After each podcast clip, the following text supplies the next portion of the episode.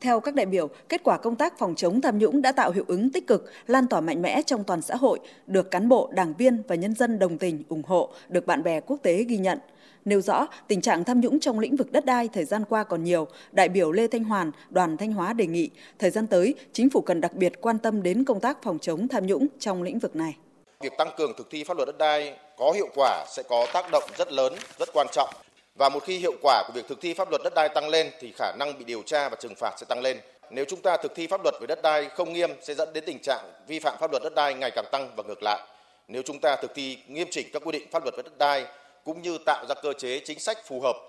thì chắc chắn vi phạm pháp luật trong thời gian tới sẽ giảm về đất đai. Nêu con số xử lý 477 cán bộ công chức viên chức vi phạm, đại biểu Nguyễn Anh Trí đoàn Hà Nội cho rằng còn quá khiêm tốn so với thực tế. Việc phòng chống tham nhũng vặt chỉ có thể làm được tốt hơn, hiệu quả hơn khi có sự vào cuộc của cả xã hội, nhất là của nhân dân. Bởi vậy, một cần phổ biến chính sách pháp luật nhiều hơn, rộng hơn cho nhân dân để nhân dân hiểu được pháp luật mà tham gia tự tin hơn, hiệu quả hơn. Chỉ khi nhân dân vào cuộc, nói ra, phát hiện ra thì mới thấy được nhiều phòng chống tham nhũng vặt mới hiệu quả. Hai là phát huy hơn nữa vai trò của các cơ quan, nhất là cơ quan dân cử và các tổ chức chính trị xã hội như mặt trận Tổ quốc Việt Nam các cấp. Nhấn mạnh tội phạm kinh tế, trong đó có tội phạm về chứng khoán thời gian qua đã gây thiệt hại, làm trao đảo kênh huy động vốn lớn cho sản xuất. Đại biểu Mai Thị Phương Hoa, đoàn Nam Định cho rằng tôi cũng nhất trí với quan điểm của đồng chí Bộ trưởng Bộ Công an và đồng chí Viện trưởng Viện Kiểm sát Nhân dân tối cao, đó là không bỏ lọt tội phạm nhưng cũng không hình sự hóa quan hệ dân sự kinh tế, xử lý nghiêm đối với hành vi cố ý và có yếu tố vụ lợi, nhưng cũng tạo điều kiện cho người phạm tội khắc phục vi phạm. Song song với công tác điều tra, khám phá các vụ án kinh tế, thì Bộ Công an cũng đã kịp thời cung cấp thông tin và phản bác tin đồn thất thiệt để giúp ổn định thị trường, góp phần bảo vệ doanh nghiệp và nhà đầu tư làm ăn chân chính. Về tình trạng gia tăng một số loại tội phạm như cho vay nặng lãi, ma túy, tội giết người, trong đó có cả người thân trong gia đình vì mâu thuẫn trong đời sống, đại biểu Tô Văn Tám đoàn Con Tum đề nghị cần kết hợp giữa phòng ngừa, tuyên truyền giáo dục với đấu tranh trấn áp, chú trọng phòng ngừa từ gia đình, nhà trường và cơ sở. Phát hiện sớm và hóa giải những mâu thuẫn mới phát sinh không để tích tụ kéo dài. Phát hiện, ngăn chặn và loại trừ các điều kiện nguyên nhân phát sinh tội phạm ngay tại cơ sở. Trong quá trình đó, ngoài việc phát huy vai trò của hệ thống chính trị, thì vai trò của các lực lượng tham gia bảo vệ an ninh ở cơ sở mà công an xã làm nòng cốt là hết sức quan trọng. Cũng liên quan đến nội dung này, đại biểu Chu Thị Hồng Thái đoàn Lạng Sơn nêu rõ.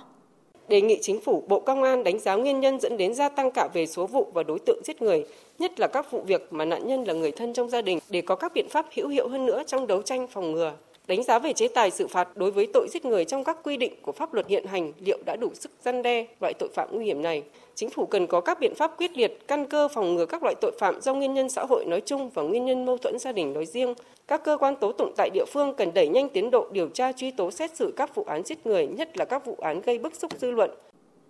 về tội phạm xâm hại tình dục trẻ em, xâm hại trẻ em tăng báo động, nhiều đại biểu đề nghị cần có giải pháp quyết liệt để ngăn chặn. Đại biểu Nguyễn Thị Ngọc Xuân, đoàn Bình Dương nhấn mạnh.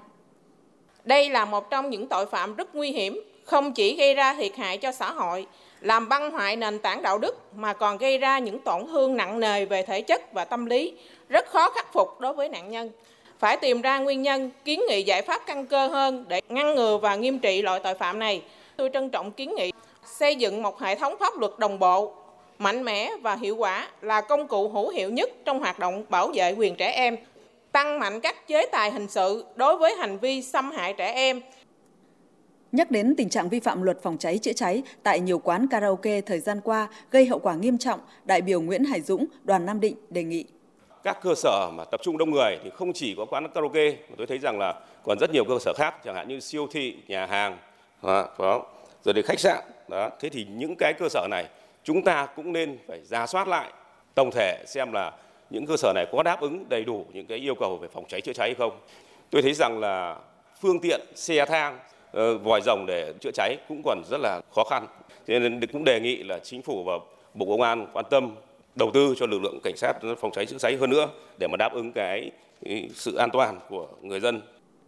Trước tình hình tội phạm công nghệ có xu hướng tăng, đại biểu Thạch Phước Bình, đoàn Trà Vinh nêu ý kiến. Tôi kiến nghị chính phủ, bộ ngành tục ban hành chính sách biện pháp cụ thể đảm bảo an ninh trật tự trong phát triển các lĩnh vực khoa học công nghệ nhằm phòng chống tội phạm sử dụng công nghệ cao, trong đó có quy định chi tiết một số điều về luật an ninh mạng và các văn bản hướng dẫn chỉ đạo của Thủ tướng, của Chính phủ, có giải pháp nâng cao nhận thức cho nhân viên, người tiêu dùng, bộ phận chuyên trách về an toàn thông tin, đồng thời nâng cao ý thức sử dụng các dịch vụ thông tin, nhất là nguồn thông tin từ nước ngoài, nâng cao khả năng nhận biết, tiếp nhận thông tin, khả năng tự vệ, miễn dịch trước những thông tin độc hại.